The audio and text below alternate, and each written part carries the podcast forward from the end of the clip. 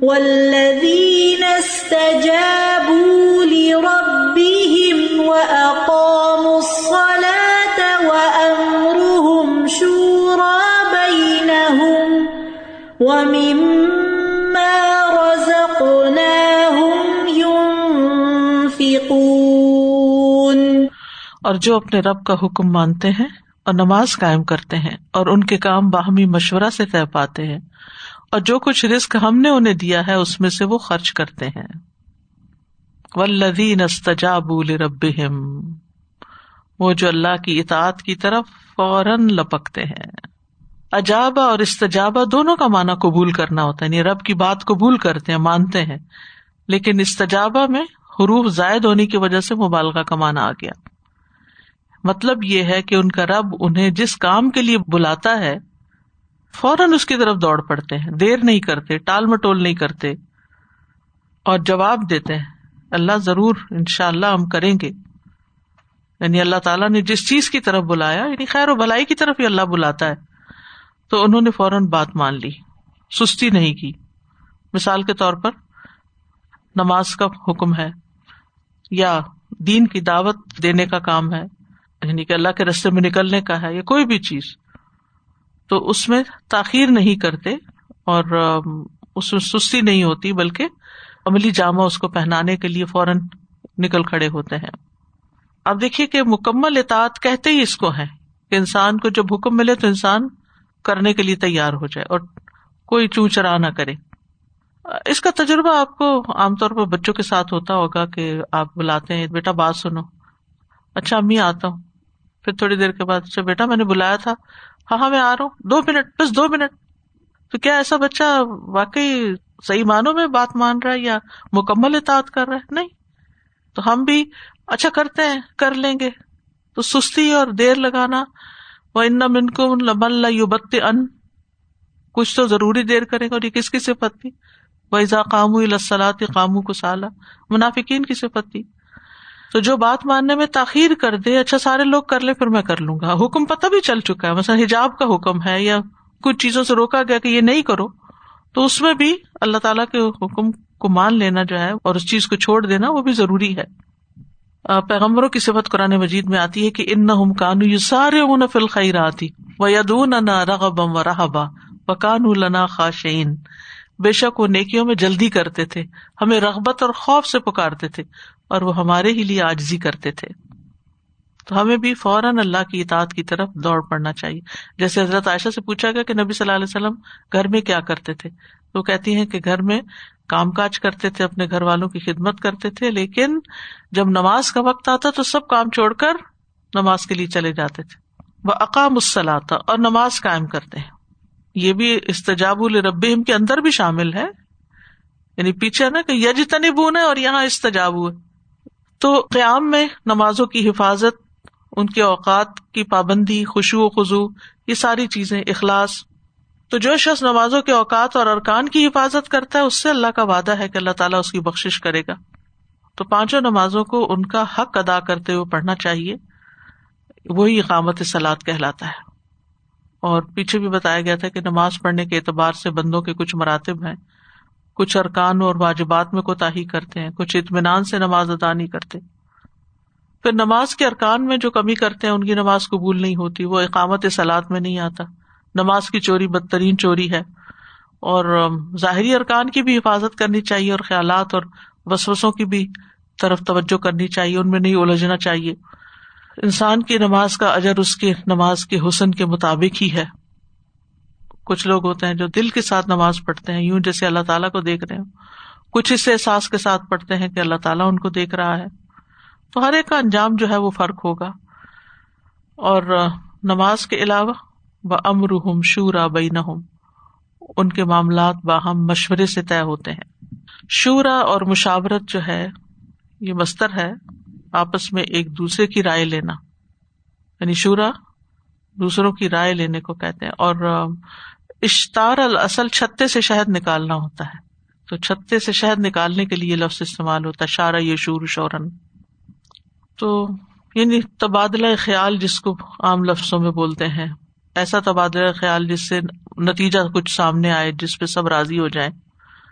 اور مراد اس سے یہ ہے کہ کاموں کو جلدی کرنے کے بجائے اس میں من مانی کرنے کی بجائے جو خصوصاً اجتماعی زندگی سے تعلق رکھتے ہوں کام چاہے گھر کی زندگی ہو، چاہے دین کے نام پر لوگ جمع ہو کر کوئی آرگنائزیشن بنائے ہوئے ہوں، تو ان کے معاملات جو ہے وہ مشورے سے طے ہوتے ہیں۔ امر امر کا لفظ جو ہے، معاملے کے لیے بھی آتا ہے، کام کے لیے بھی آتا ہے۔ اور جس بھی قسم کا کام ہو، جو ایک سے زیادہ لوگوں سے متعلق ہو، تو اس میں وہ مشورہ کرتے ہیں۔ اللہ سبحان تعالیٰ نے تو اپنے نبی کو بھی مشورہ کرنے کا حکم دیا، حالانکہ وہ معصوم تھے۔ وہ شاور ہوں فل امر کہ دین کے کام میں ان سے مشورہ کیجیے فضا ازم تھا فتوکل اللہ پھر جب آپ کسی رائے کا پختہ ارادہ کر لیں، تو اللہ پہ بھروسہ کریں۔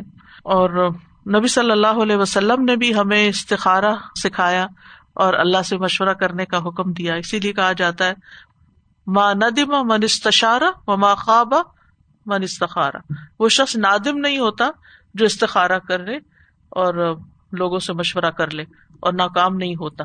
ندامت اور ناکامی دونوں سے بچ جاتا ہے جو استخارہ کرتا ہے۔ ایک ہے بندوں سے مشورہ کرنا اور ایک ہے اللہ سے مشورہ کرنا۔ اور نبی صلی اللہ علیہ وسلم تمام امور میں استخارہ کرنے کی تعلیم دیتے تھے، جیسے قرآن کی کوئی سورت سکھائی، اسی طرح استخارے کی دعا بھی سکھائی تھی۔ نبی صلی اللہ علیہ وسلم نے خاص طور پر جو جنگی امور تھے، ان میں صحابہ سے مشورہ کیا۔ اور ہم دیکھتے ہیں کہ جنگ عہد میں حالانکہ آپ کی اپنی رائے نہیں تھی باہر جانے کی، لیکن سب کے مشورے کے نتیجے میں جو چیز سامنے آئی، آپ نے اس پر عمل کیا۔ اس کے علاوہ بھی دیگر اہم مواقع پر آپ صلی اللہ علیہ وسلم اپنے ساتھیوں سے مشورہ کیا کرتے تھے۔ فتح مکہ کے موقع پر آپ نے مشورہ کیا۔ آزان کی ابتدا بھی مشورے کے ساتھ ہوئی تھی۔ حضرت عمر رضی اللہ عنہ نے مشاورتی کمیٹی تشکیل دی تھی، جن کے چھ افراد تھے، حضرت عثمان، حضرت علی، حضرت اللہ زبیر سعد اور عبد الرحمان بن اوف اور یہ حضرات جو تھے، یہ مل کے پھر سیاسی اور ملکی اور جنگی اور قانونی معاملات، ان تمام چیزوں کے بارے میں ڈسکشن کیا کرتے تھے۔ اسی سلسلے میں آتا ہے تاریخ میں کہ کیسر و کسرا کے مقابلے کے لیے جب حضرت عمر نے خود جانے کا ارادہ کیا، تو حضرت علی نے ان کو روکا تھا۔ اور پھر انہیں کی رائے پر عمل کیا گیا تھا۔ اور وہ ان کی مشورہ کمیٹی میں بھی تھے۔ جب حضرت عمر پر خنجر کا وار ہوا تھا، جس کے بعد آپ کی وفات ہوئی تھی، انہوں نے چھ افراد کے ذمے یہ بات کی کہ میرے بعد کسی کو خلیفہ منتخب کر لیا جائے۔ تو حکمرانوں کو بھی حکم ہے کہ اپنی رعایا سے مشورہ کریں۔ اسی طرح رعایا کا کام ہے کہ وہ اپنے معاملات میں جس کا فائدہ یا نقصان دوسروں تک پہنچتا ہے، اس میں مشورہ کریں۔ کیونکہ مشورہ جو ہے وہ بہتری کی طرف لے جاتا ہے۔ جب ایک شخص فیصلہ کرتا ہے تو وہ صرف ایک طرف سے سوچتا ہے۔ اور جب زیادہ لوگ مل کے کوئی بات ڈسکس کرتے ہیں، تو اس سے فائدہ زیادہ ہوتا ہے۔ حضرت حسن بصری کہتے ہیں، اللہ کی قسم، جب کسی قوم نے مشورے کا طریقہ اختیار کیا، تو جو کچھ ان کے پاس موجود ہے، اس میں سے سب سے بہتر چیز کی طرف ان کی رہنمائی کی گئی۔ پھر انہوں نے یہی آیت تلاوت کی۔ اسی طرح کچھ اور لوگوں کے اقوال بھی ہیں مشورے کے سلسلے میں۔ ایک کال ہے مشورہ شرمندگی سے محفوظ رکھنے کا قلعہ ہے اور ملامت کے مقابلے میں امان ہے۔ یعنی جب آپ اوروں کو بھی شامل کر لیتے ہیں، تو نتیجہ جو نکلتا ہے، اگر کوئی برا نتیجہ نکلے تو صرف آپ اکیلے نہیں، اس کے ذمہ دار ہوتے، سبھی لوگ ہوتے ہیں۔ حضرت عمر فاروق کہتے ہیں، اکیلے آدمی کی رائے کچے دھاگے کی مانند ہے۔ ایک اور کال ہے کہ اپنے معاملات میں مشورہ کرنے والا ایسے جیسے اپنے پیچھے بھی دیکھنے والا۔ کیونکہ ہم تو صرف سامنے دیکھ سکتے ہیں نا، پیچھے نہیں۔ جو ہمارے علاوہ لوگ ہوتے ہیں، وہ ہماری بیک سائڈ بھی دیکھ سکتے بس اس وقت آپ یہ بورڈ بھی دیکھ سکتے ہیں، جبکہ میں نہیں دیکھ سکتی۔ اور میں جو دیوار دیکھ رہی ہوں، وہ آپ نہیں دیکھ سکتے۔ تو دو طرفہ رائے ہو جاتی ہے نا۔ پھر اسی طرح لکمان حکیم جو تھے، انہوں نے کہا، تجربہ کار سے مشورہ لو۔ کیونکہ وہ تجھ کو مفت وہ چیز دیتا ہے جو اس کو مہنگی قیمت پہ ملی ہے۔ یعنی اس نے بڑے تجربے کرنے کے بعد یہ چیز حاصل کی۔ اسی طرح ایک اور مقولہ ہے کہ تمہاری رائے کا آدھا تمہارے بھائی کے پاس ہے۔ اس سے مشورہ کرو تاکہ تمہاری رائے مکمل ہو جائے۔ اب ہرارا کہتے کہ رسول اللہ صلی اللہ علیہ وسلم اپنے صحابہ سے بہت زیادہ مشورہ کیا کرتے تھے۔ تو بہرحال اللہ سبحان تعالیٰ سے انسان استخارہ کرتا ہے۔ اور پھر اس کے بعد بندوں سے مشورہ کرتا ہے اور اس کے بعد جو فیصلہ کرتا ہے، اس سے پھر فائدہ ہی ہوتا ہے۔ اور مشورہ کب ضروری نہیں ہے؟ جب مشورہ دینے والے کوئی سمجھدار لوگ نہ پاس ہوں یا ان کو کوئی تجربہ نہ ہو۔ اور جس سے مشورہ کیا جائے، اس کے لیے سمجھدار ہونا، اچھے کردار کا ہونا ان بایسڈ ہونا بہت ضروری ہے۔ اور ایمان اور تقوا کے ساتھ اللہ پر توکل کرنے والا شخص ہو امانت دار ہو کیونکہ مشورہ بھی امانت، المستشار مؤتمن۔ اچھے برے میں فرق کرنے کے لیے ضرورت ہو اس کے اندر۔ کیونکہ بعض اوقات لوگ صرف آپ کی ہاں میں ہاں ملا دیتے کہ آپ ناراض نہ ہو جائے اگر انہوں نے آپ کی مرضی کے خلاف کوئی بات کہی۔ اسی طرح عورتوں سے بھی مشورہ لینے کا جواز ہے۔ صلاح ادیبیہ کے موقع پر نبی صلی اللہ علیہ وسلم نے حضرت سلمہ سے مشورہ کیا تھا۔ جب صحابہ نے ان کی بات نہیں سنی تھی تو انہوں نے کہا کہ آپ خود سر میں ڈال لیجیے اور قربانی کیجیے تو پھر سب تیار ہو گئے۔ وہ مما رزکنا ہم اور اس میں سے جو ہم نے ان کو رسک دیا، وہ خرچ کرتے ہیں۔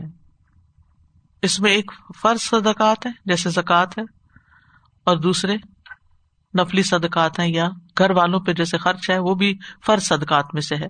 اور دوسرا یہ ہے کہ مما رزق نہ ہوں جو ہم نے ان کو رسک دیا ہے۔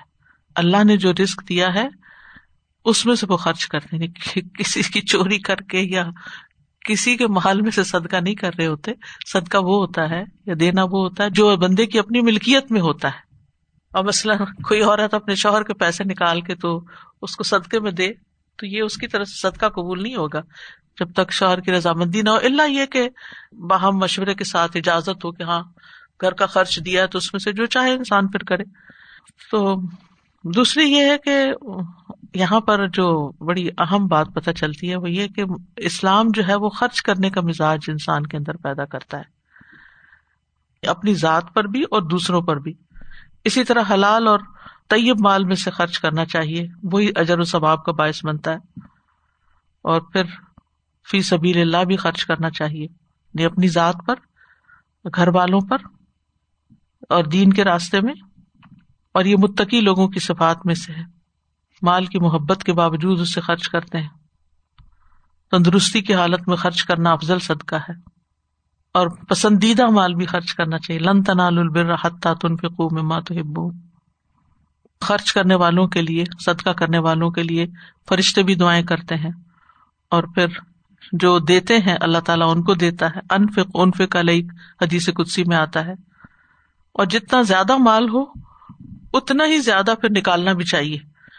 نبی صلی اللہ علیہ وسلم نے فرمایا، جو لوگ دنیا میں زیادہ مال و دولت جمع کیے ہوئے ہیں، قیامت کے دن وہی خسارے میں ہوں گے۔ سوائے اس کے جسے اللہ نے مال دیا اور اسے اس نے دائیں بائیں آگے پیچھے خرچ کیا ہو اور اسے بھلے کاموں میں لگا دیا ہو۔ اور انسان کو اپنی زندگی میں ہی جتنا ہو سکے کر دینا چاہیے، کیونکہ بعد میں تو، کیونکہ آپ دیکھیے، کسی کے پاس ڈھیروں بھی اگر بینک میں ہے تو اس نے جو اس میں سے خرچ کیا، اسی سے ہی فائدہ اٹھایا۔ باقی اس نے خود کوئی فائدہ نہیں اٹھایا۔ باقی تو سارا یا تو وارسوں کو چلا جائے گا، یا پھر گورنمنٹ کے پاس ہی رہ جائے گا۔ میں ایک دن بیٹھی سوچ رہی تھی کہ یہاں کے جو سینئر سٹیزن ہوتے ہیں، جن کے کوئی بچے اور کوئی بارش اور کچھ بھی نہیں ہوتا، وہ جب جاتے ہیں دنیا سے، بعض اوقات بڑی بڑی جائیداد چھوڑ کے جاتے ہیں، تو پیچھے سے ظاہر ہے کہ جو بھی اس ملک کا لا ہوتا ہے، اس کے مطابق اس کو لے لیا جاتا ہے۔ جہاں بھی وہ چاہے استعمال کرتے ہیں۔ تو انسان کو اپنی زندگی میں اپنے ہاتھ سے دینے میں جو فائدہ ہے، وہ اس کے بعد اس طرح فائدہ نہیں ہے۔ چاہے وہ کسی خیر کے کام میں لگ رہا ہو یا کوئی اس کی طرف سے صدقہ کر رہا ہو۔ سفیان سوری جب اپنے گھر کے دروازے پر کسی سائل کو دیکھتے تو ان کا سینا کھل جاتا یعنی وہ خوش ہو جاتے اور کہتے مر ہبا اس آدمی کو جو میرے گناہ دھونے آیا ہے۔ مر ہبا اس کو، ویلکم۔ جو میرے گناہ دھونے آئے اتنی خوشی سے صدقہ کرتے۔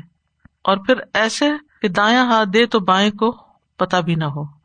بعض روایات میں آتا ہے کہ مدینہ کے کچھ لوگ اس طرح زندگی گزار رہے تھے کہ وہ نہیں جانتے تھے کہ ان کا خرچ کہاں سے آ رہا ہے۔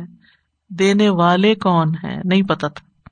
جب حضرت علی بن حسین رحم اللہ فوت ہوئے، تو پھر جو کچھ وہ رات کو پاتے تھے یعنی مدینہ والے، وہ اس سے محروم ہو گئے، پتہ ہی نہیں چلا۔ وہ ختم ہو گئے تو وہ بعد میں راز کھولا کہ کہاں سے آ رہا تھا۔ پھر اسی طرح بعض لوگ جو تھے وہ بغیر گنے اور بغیر حساب کیے دیتے تھے، بے حساب۔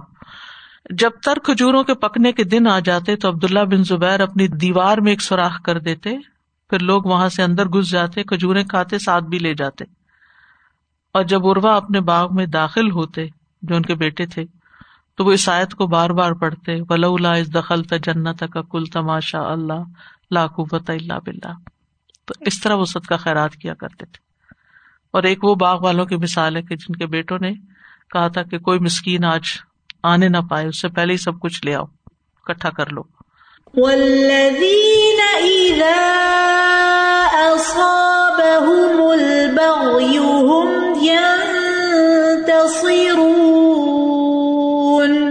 اور وہ لوگ کہ جب ان پر زیادتی واقع ہوتی ہے وہ بدلا لیتے ہیں۔ بغ یہ کہتے ہیں سرکشی اور ظلم کو، حق سے تجاوز کرنا، میانہ روی سے بڑھ جانا، اور ینتصرون انتصار یعنی انتقام ہے۔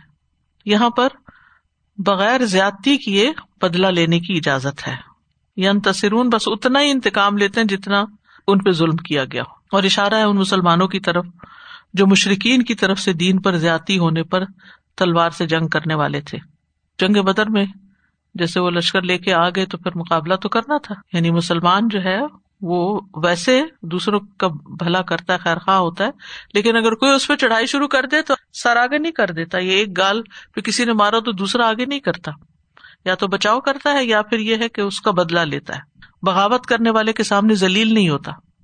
اور ظالم کے مقابلے میں ایک دوسرے کے مددگار بنتے ہیں۔ ہمین تصرون اصل میں مسلمانوں کو مکہ کے جتنے سال تھے اس میں کتال کی اجازت نہیں تھی بدلا لینے کی اجازت نہیں تھی۔ لیکن جب مدینہ آئے تو پھر ان کو اجازت ملی ادین الزین یوقات ان ظلم ان لوگوں کو جن سے لڑائی کی جاتی ہے، اجازت دے دی گئی ہے کہ وہ بھی بدلے میں جنگ کر سکیں۔ تو مراد اس سے یہ ہے کہ ظلم کی صورت میں بدلا لینے والے ہوتے ہیں۔ اور مظلوم کو ویسے بھی اجازت اللہ یحب اللہ الجہر بسو امن القول اللہ من ظلم۔ اللہ بری بات کے ساتھ آواز بلند کرنا پسند نہیں کرتا، مگر جس پہ ظلم کیا گیا۔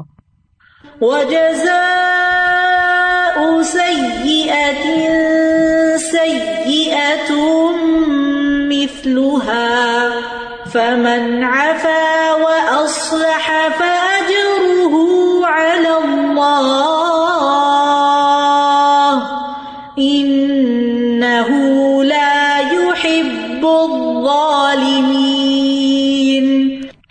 اور کسی برائی کا بدلہ اس کی مثل ایک برائی ہے۔ پھر جو معاف کر دے اور اصلاح کر لے، تو اس کا اجر اللہ کے ذمہ ہے۔ بے شک وہ ظالموں سے محبت نہیں کرتا۔ یہاں سے لے کے آخر تک کا جو لیسن ہے، یہ پوری عبارت ایک طرح سے پیچھے جو پڑھا، جہاں سے آج ہم نے شروع کیا، اس کی مزید وضاحت ہے۔ آج تھرٹی سکس سے جو کچھ ہم پڑھ رہے ہیں۔ وہ جزا سید سید مسلوحا برائی کا بدلا اسی کی مانند برائی۔ برائی نہیں ہوگا مطلب یہ کہ بدلا ہوگا۔ کیسے مقدار، کیفیت اور نوعیت، مقدار، کیفیت، نوعیت، لیکن زیادتی نہیں۔ تو بدلا کبھی مقدار میں، کبھی کیفیت میں اور کبھی نوعیت میں۔ اصل کسی نے اگر ایک مارا ہے آپ کو تو آپ ایک جواب مار سکتے ہیں۔ اب کیفیت کیا اس نے ہلکا مارا تو آپ زور سے نہیں مار سکتے۔ مار ایک ہی رہے کہ آپ کہ نہیں، اس نے ایک مارا تو میں نے بھی ایک مارا۔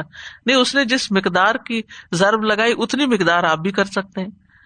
ہلکا مارا تھا تو آپ ہلکا مار سکتے ہیں، زیادہ مارا تھا تو زیادہ مار سکتے ہیں۔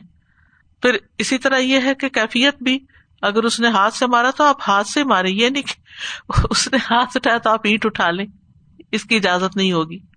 تو اس سے یہ بھی پتا چلتا ہے کہ ساس جو ہے بدلا لینا جو ہے، وہ ہمارے دین میں جائز ہے۔ ولکم فلقساس حیات یا اول الباب تمہارے لیے بدلا لینے میں ایک طرح کی زندگی ہے، عقل والو بل حرمات قصاص، سب حرمتیں ایک دوسری کا بدلا ہے بل جروح قصاص، زخموں کا بھی بدلا ہے۔ وہ ان عقب تم فعاقب بمسل عقب تم بھی اور اگر تم بدلا لو تو اتنا ہی لو جتنی تمہیں تکلیف دی گئی۔ فمن تدا علیہ کم فا تدو علیہ بمسل ما تدا علیہ کم تو جو تم پر زیادتی کرے تم اس پر کرو، اسی کی مانے جو اس نے تم پر زیادتی کی۔ بس اتنی اجازت ہے، اس سے آگے کی نہیں۔ تو بدلا لینے میں انتہائی محتاط رویہ اختیار کرنے کی ضرورت ہے۔ ایسا نہ ہو کہ تم ظالم بن جاؤ، کیونکہ قیامت کے دن ظلم اور بدلے کا موازنہ ہوگا۔ ٹھیک ہے؟ اور اگر تمہاری طرف سے زیادتی ہوئی تو پھر پکڑ ہو جائے گی۔ اگرچہ بدلا لینے کی اجازت ہے، لیکن فمن افا جو معاف کر دے، وہ اسلحہ اور اصلاح کر دے۔ فجر اللہ، تو اس کا اجر اللہ کے ذمے ہے۔ یعنی زیادتی کرنے والے سے بدلا لینا اگرچہ جائز ہے، لیکن معاف کر دینا اصلاح کا موجب ہوگا۔ معاف کرنے سے زیادہ بہتری آ سکتی ہے۔ تو آپ دیکھ سکتے ہیں کہ کہاں بدلا لینا چاہیے، کہاں بغی ہو رہی ہے اور اس کو روکنا ضروری ہے، اور کہاں معاف کر دینا زیادہ بہتر ہے۔ کیونکہ معافی میں انسان اپنے نفس پہ جبر کرتا ہے نا، تو اسی لیے اللہ تعالیٰ فرماتے ہیں اجرو اللہ اس کا اجر اللہ کے ذمے ہے، کیونکہ یہ اضام غدیب یکفرون والی بات آ جاتی ہے پھر یہاں۔ اجرو اللہ۔ تو یہاں اصل میں اف کی ترغیب دی گئی ہے۔ فضائل بن نیاز ان دو آیات کے حوالے سے کہتے ہیں کہ یہاں طبی اور عقلی حوالے سے اف کی فضیلت ہے۔ وہ کہتے ہیں کہ جب کوئی شخص تمہارے پاس کسی کی شکایت لے کر آتا ہے، تو کہو بھائی، معاف کر دو، کیونکہ اف تقوا کے زیادہ قریب ہے۔ قرآن مجید میں آتا وہ انتاف اقرب التقوا اگر وہ کہ میرا دل معاف کرنے کو برداشت نہیں کرتا، میں تو انتقام لوں گا۔ تو اسے کہو کہ اگر تم اچھے طریقے سے انتقام لے سکتے تو ٹھیک، ورنہ اف کرو، کیونکہ یہ زیادہ بہتر ہے۔ کیونکہ جو معاف کر دے اور اصلاح کر لے، اس کا اجر اللہ کے ذمہ ہے۔ ویسے بھی ہم دیکھتے ہیں، معاف کرنا اللہ تعالیٰ کی اپنی صفت بھی ہے۔ اور وہ پسند بھی کرتا ہے ولہ وزا وجل افوب یحب العف امبیا کی صفت ہے۔ حضرت یوسف علیہ السلام نے معاف کر دیا تھا، نبی صلی اللہ علیہ وسلم نے معاف کر دیا۔ موس علیہ السلام نے کتنا ستایا گیا تھا ان کو۔ پھر اسی طرح نبی صلی اللہ علیہ وسلم کی صفت جو تورات میں بیان ہوئی ہے، اس میں آتا ہے کہ وہ معافی اور درگزر سے کام لیں گے۔ صلف صالحین کی صفت یہی رہی ہے کہ وہ لوگوں کو معاف کر دیا کرتے تھے۔ عبد الملک بن مروان کے پاس ابن الشس کے قیدیوں کو لایا گیا۔ تو اس نے رجا بن حیابا سے کہا، تم کیا کہتے ہو؟ اس نے جواب دیا کہ اللہ نے تجھے کامیابی دی ہے، جو تمہیں پسند ہے۔ تم اللہ کو افوف دو جو اسے پسند ہے۔ تو اس نے ان سے درگزر کیا۔ بات کرنے کا انداز بھی کتنا خوبصورت ہوتا ہے نا۔ بعض علماء کہتے ہیں کہ بردبار اسے نہیں کہتے کہ اس پر ظلم ہو تو وہ بردباری اختیار کرے۔ لیکن جب قدرت حاصل ہو تو انتقام لے لے۔ بردبار وہ ہے جس پہ ظلم کیا جائے تو بردباری اختیار کرے۔ یہاں تک کہ جب قدرت حاصل ہو جائے تو درگزر سے کام لے۔ قرآن مجید میں بھی آتا نا واف ہو وصف ہو معاف کر دو، درگزر کر دو۔ خد الف و امر بلرف و آردن الجاہلین اراض برتنے کا بھی حکم ہے۔ ادفا بلتی ہی آحسن کا بھی حکم ہے۔ لیکن شیطان جو ہے نا، وہ بندوں کو معافی کی طرف آنے نہیں دیتا۔ نبی صلی اللہ علیہ وسلم نے ایک وسیعت کی تھی۔ حضرت علی کہتے ہیں کہ آپ کی تلوار کے دستے میں یہ تھا، جو تم پر ظلم کرے، اس سے درگزر کرو۔ رشتہ توڑنے والے سے رشتہ جوڑو، جو تمہارے ساتھ برا کرے اس کے ساتھ احسان کرو۔ حق بات کرو اگرچہ اپنے خلاف ہو۔ اور خاص طور پر خادموں کو معاف کرنے کی تلقین ہے۔ ایک شخص نے کہا کہ ہم خادم کو کب تک معاف کرتے رہے؟ تو آپ خاموش رہے۔ اس نے پھر وہی بات کی، پھر خاموش رہے۔ تیسری دفعہ آپ نے فرمایا، ستر بار معاف کرو۔ اسی طرح قساس میں بھی معاف کرنے کو ترجیح دی گئی ہے۔ انس بن مالک کہتے ہیں، میں نے دیکھا کہ نبی صلی اللہ علیہ وسلم کے پاس جب کوئی ایسا مقدمہ لایا جاتا جس میں قساس ہوتا تو آپ اس معاملے میں معاف کرنے کا حکم دیتے تھے۔ اور اس میں ہم دیکھتے ہیں کہ بہت ہی خوبصورت واقعہ ہے حضرت صفیہ کا، جو نبی صلی اللہ علیہ وسلم کی اہلیہ ان کی ایک باندھی تھی، لونڈی غلام۔ تو اس نے حضرت عمر سے جا کے شکایت کی۔ حضرت عمر ضلع کی خلافت کا دور تھا۔ کہنے لگی کہ جو یہ حضرت صفیہ ہے نا یہ ایک تو سب کی بڑی تعظیم کرتی ہیں ہفتے کے دن کی، اور دوسرا یہ کہ یہ یہودیوں کو مال بھیجتی ہیں۔ تو انہوں نے تحقیق کی، انہوں نے پوچھا کہ آپ ایسا کیوں کرتی ہیں؟ تو انہوں نے کہا کہ اللہ کی قسم، جب سے اللہ نے مجھے ہفتے کے بدلے جمعہ عطا کیا ہے تو میں نے کبھی بھی ہفتے کو امپورٹینس نہیں دی۔ اور دوسرا یہ کہ میرے کچھ یہودی رشتے دار ہیں جن کے ساتھ میں سلا رحمی کرتی ہوں۔ پھر انہوں نے اپنی باندھی سے پوچھا کہ تم نے ایسا کیوں کیا جا کے شکایت لگائی؟ تو کہنے لگی، مجھے شیتان نے اکسایا تھا۔ تو نے کہا، جاؤ تم لوج ہلا آزاد ہو۔ یہ ہے، معاف کر دینا۔ یعنی آپ سوچیے جھوٹا الزام کوئی آپ پہ جا کے لگا دے، تو آپ کی حالت کیا ہوگی؟ اور آپ کو بدنام کرنے کی کوشش کرے کوئی۔ اور پھر اس کے بعد انسان کہ، جاؤ تو میں معاف کیا۔ آزاد بھی کر دیا۔ اور ایسے کئی واقعات ملتے ہیں۔ کیونکہ فمن افاف اجرو اللہ اور ایک میں ایک شیخ کو سن رہی تھی ایک تفسیر میں۔ تو وہ روایت بیان کرے تو مجھے اس کی اتھینٹیسٹی کا نہیں پتا کہ قیامت کے دن جنت میں ایک بہت شاندار محل سامنے لایا جائے گا۔ تو کہ یہ کس کا ہے؟ تو دو لوگوں کو لایا جائے گا جس میں سے ایک نے دوسرے پہ زیادتی کی ہوگی۔ تو اس سے کہا جائے گا کہ اگر تم اس کو معاف کر دو تو یہ تمہارے لیے۔ اب دیکھیے کہ کم نیکیاں ایسی ہیں جن میں اللہ تعالیٰ نے فرمایا کہ اس کا اجر اللہ کے ذمہ جیسے اصو مولی وانا اجزی بھی روزہ ہے۔ اس میں بھی ضبط نفس ہے۔ اور معاف کر دینا۔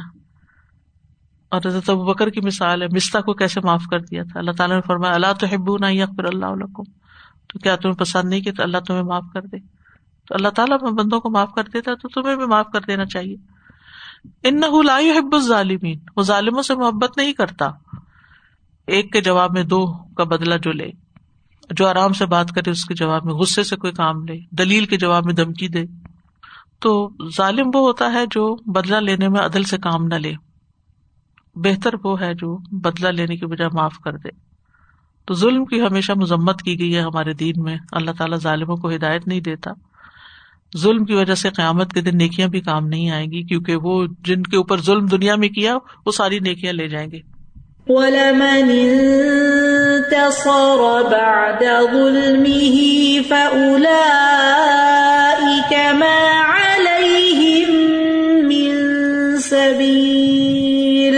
اور بے شک جو شخص اپنے اوپر ظلم ہونے کے بعد بدلا لے لے، تو یہ وہ لوگ ہیں جن پر کوئی راستہ نہیں یعنی کوئی مواخذہ نہیں، کوئی الزام نہیں۔ یعنی باغی کی بغاوت کو دور کرنا جو ہے، یہ بھی پسندیدہ ہے۔ اور یہاں سبیل سے مراد کیا ہے؟ یعنی اس کے اوپر الزام یا مواخذہ یا اس کی پکڑ یا اس کا دائرہ تنگ کرنا، تو بدلا لینے والے کو اپنے حق کی وصولی کرتے وقت کسی کو برا بلا نہیں کہنا۔ اگرچہ معاف کرنا پسندیدہ ہے، لیکن اگر کوئی بدلا ہی لینا چاہتا ہے، اس وجہ سے کہ پھر یہ آئندہ نہ کرے ایسا، تو ایسی صورت میں اس کو کچھ کہا نہیں جا سکتا۔ اس کو کوئی الزام نہیں دیا جا سکتا۔ اس پہ کوئی معاوضہ نہیں کیا جا سکتا۔ ماں المحسنین من سبیل۔ یعنی صاحب حق کو حق بات کرنے کی اجازت ہے۔ ظالم کا ہاتھ روکنا بھی چاہیے۔ صرف ظلم کا نشانہ نہیں بن جانا چاہیے۔ رسول اللہ صلی اللہ علیہ وسلم نے فرمایا، اپنے بھائی کی مدد کرو، خواہ وہ ظالم ہو یا مظلوم۔ صحابی نے عرض کیا، یا رسول اللہ، جب وہ مظلوم ہو تو مدد کروں گا، لیکن جب ظالم ہو تو کیسے مدد کروں؟ فرمایا، تم اسے ظلم سے روکو، یہی مدد ہے۔ تو اس کا مطلب یہ ہے کہ جو ظلم ہونے کے بعد ظلم روکنے کے لیے بدلا لیتا تاکہ آئندہ کے لیے اس کو سبق سکھایا جائے، تو ایسے لوگوں کو کوئی بری نگاہ سے نہ دیکھے۔ کیونکہ معاف کرنے کو ہم زیادہ پسندیدہ سمجھتے ہیں نا۔ ہم اس کو بہت بڑا سمجھتے ہیں، کتنا اچھا انسان ہے، اس نے معاف کر دیا۔ لیکن جو بدلا لے رہا ہے تو اس کو ہم کہتے ہیں کہ کیوں بدلا لیا؟ چھوڑ دیتا، جانے دیتا۔ نہیں، اگر وہ کسی خاص مقصد کے لیے لے رہا ہے تو اس کا بھی حق ہے، اس کو برا نہیں کہا جا سکتا۔ انما السبيل على الذين يظلمون الناس ويبغون في الارض بغير الحق. أولئك لهم عذاب أليم. راستہ تو انہیں لوگوں پر ہے جو ظلم کرتے ہیں اور زمین میں حق کے بغیر سرکشی کرتے ہیں۔ یہی لوگ ہیں جن کے لیے دردناک عذاب ہے۔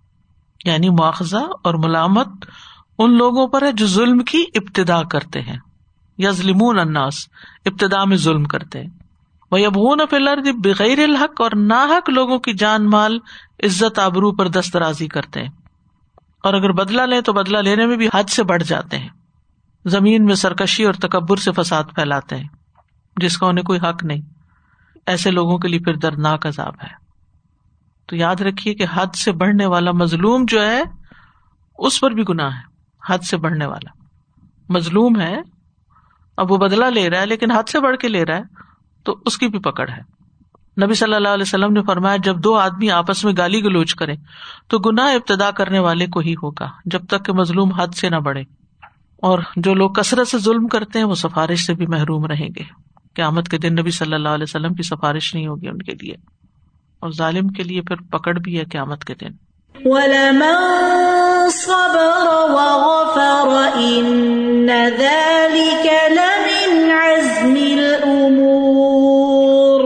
لمن صبر۔ اور بلا شبہ جو شخص صبر کرے اور معاف کر دے تو بے شک یہ یقیناً بڑی ہمت کے کاموں میں سے لام یہاں تاکید کا ہے۔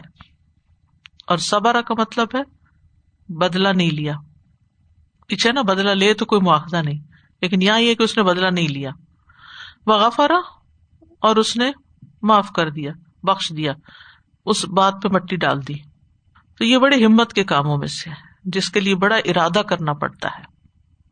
ہمت کرنی پڑتی ہے۔ یعنی جو شخص ازیت پہ صبر کرتا ہے اور ازیت پہنچانے والے کو معاف کر دیتا ہے اور دوسروں کی برائیوں پہ پردہ ڈال دیتا ہے، تو یہ ان کاموں میں سے جن کا اللہ نے حکم دیا ہے، عظیمت کے کاموں میں سے اور ہمت کے کاموں میں سے ہے۔ تو جو شخص درگزر کرتا ہے، اسے اللہ کی محبت بھی ملتی ہے۔ واللہ یحب المحسنین ولقاظمین الغیز ولافین عن الناس۔ حدیث میں آتا ہے، تم معاف کرو، اللہ تمہیں معاف کر دے گا۔ پھر اسی طرح فرشتوں کا ساتھ ملتا ہے۔ جب نبی صلی اللہ علیہ وسلم کو ایک شخص برا بھلا کہہ رہا تھا تو آپ خاموش تھے۔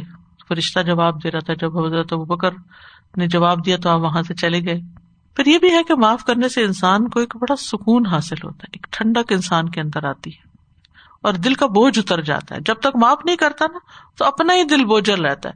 بار بار انسان کڑتا رہتا ہے، وہی بات دوبارہ دوبارہ یاد کرتا رہتا ہے۔ جس نے فلاں وقت میں یہ کہا تھا، مجھے میرے ساتھ یہ کیا تھا۔ معاف کرنے والا آرام سے سو سکتا ہے، سکون کی نیند سوتا ہے۔ اور دل میں نفرت رکھنے والا اور معاف نہ کرنے والا دن رات اس بوجھ کو اٹھائے پھرتا اٹھائے پھرتا ہے۔ پھر اسی طرح یہ کہ معاف کرنے سے عزت میں اضافہ ہوتا ہے۔ رسول اللہ صلی اللہ علیہ وسلم نے فرمایا، درگزر کیا کرو، اللہ تمہیں عزت دے گا۔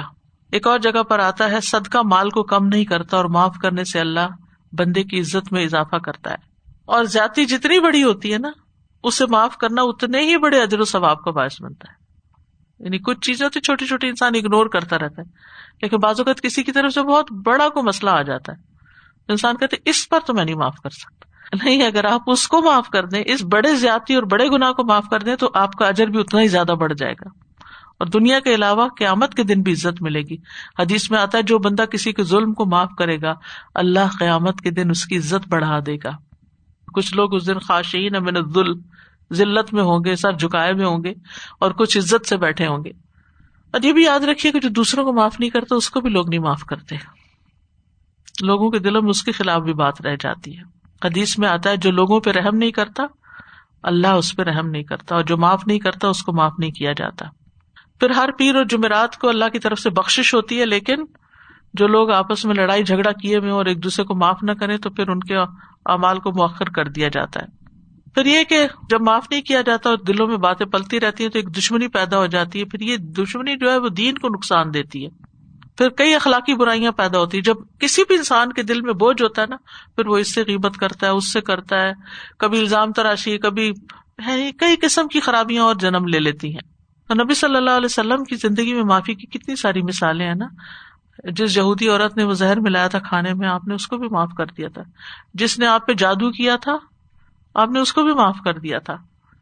جس نے آپ کی چادر کھینچی تھی، اس کو بھی معاف کر دیا جس نے ہنین والے دن بھاری جوتی آپ کے پاؤں پہ رکھ دی تھی، اس کو بھی معاف کیا، بلکہ اس کو اسی گائے دی تھی۔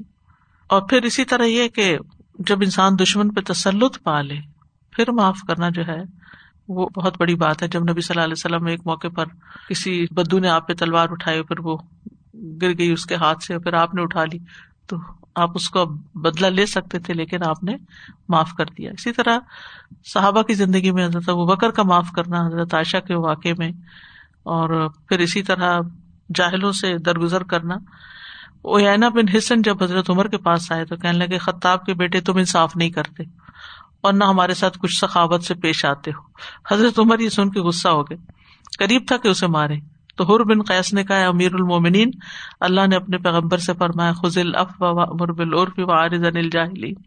اللہ کی قسم یعنی یہ لوگ جاہلوں میں سے تو جب ہر نے قرآن مجید کی اس آیت کی تلاوت کی تو حضرت عمر بالکل ٹھنڈے پڑ گئے۔ اور کبھی بھی حضرت عمر کے سامنے جب کوئی قرآن کا حکم آ جاتا تھا تو وہ فوراً سرینڈر کر دیتے تھے۔ ابن مسعود کے بارے میں آتا ہے کہ بازار میں بیٹھے غلہ خرید رہے تھے۔ جب غلہ خرید لیا تو انہوں نے درم تلاش کیے جو ان کی پگڑی میں بندے ہوئے تھے۔ دیکھا کہ کوئی چرا کے لے گیا۔ آپ نے کہا، جب میں بیٹھا تھا تو یہ میرے پاس تھے۔ تو جس نے یہ لیے، لوگ اس کو بدعا دینے لگے۔ کہنے لگے، یا اللہ اس چور کا ہاتھ کاٹ دے۔ جس نے درم چرائے، یا اللہ اس کو یہ کر دے، وہ کر دے۔ جیسے ہوتا ہے، یہ لوگ غصے میں آ جاتے سارے۔ تو عبداللہ بن مسعود نے کہا، یا اللہ، اگر ان درہموں کے چرانے پر اسے مجبوری نے آمادہ کیا، تو ان درہموں میں اس کے لیے برکت ڈال دے۔ اور اگر گناہ کی دلیری نے اس کو چوری پہ آمادہ کیا تو یہ اس کا آخری گناہ بنا دے۔ یہ ہوتا ہے درگزر کرنا۔ پھر اسی طرح والد کے قاتلوں کو معاف کر دیا تھا حضرت حذیفہ نے۔ حضرت صفیہ کا واقعہ تو میں نے آپ کو بتایا ہی ہے کہ کس طرح انہوں نے معاف کر کے اس لوڈی کو آزادی کر دیا۔ اسی طرح سلف صالحین کی زندگی میں بھی بہت سی مثالیں آتی ہیں۔ میمون بن مہران کہتے ہیں کہ ان کی لونڈی ایک پلیٹ لائی جس میں گرم شوربہ تھا۔ ان کے پاس مہمان بیٹھے تھے تو اس کو ٹھوک کر لگی، اس نے شوربہ ان پہ گرا دیا۔ تو ان کا دل چاہ کے اس کی پٹائی کرے۔ تو لونڈی کہنے لگی، اے میرے آکا اللہ کے اس قول کو عمل میں لائے ولقا زمین الغیز تو انہوں نے کہا، میں نے عمل کیا۔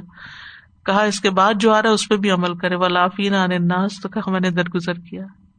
لونڈی کہنے لگی، واللہ یحب المحسنین۔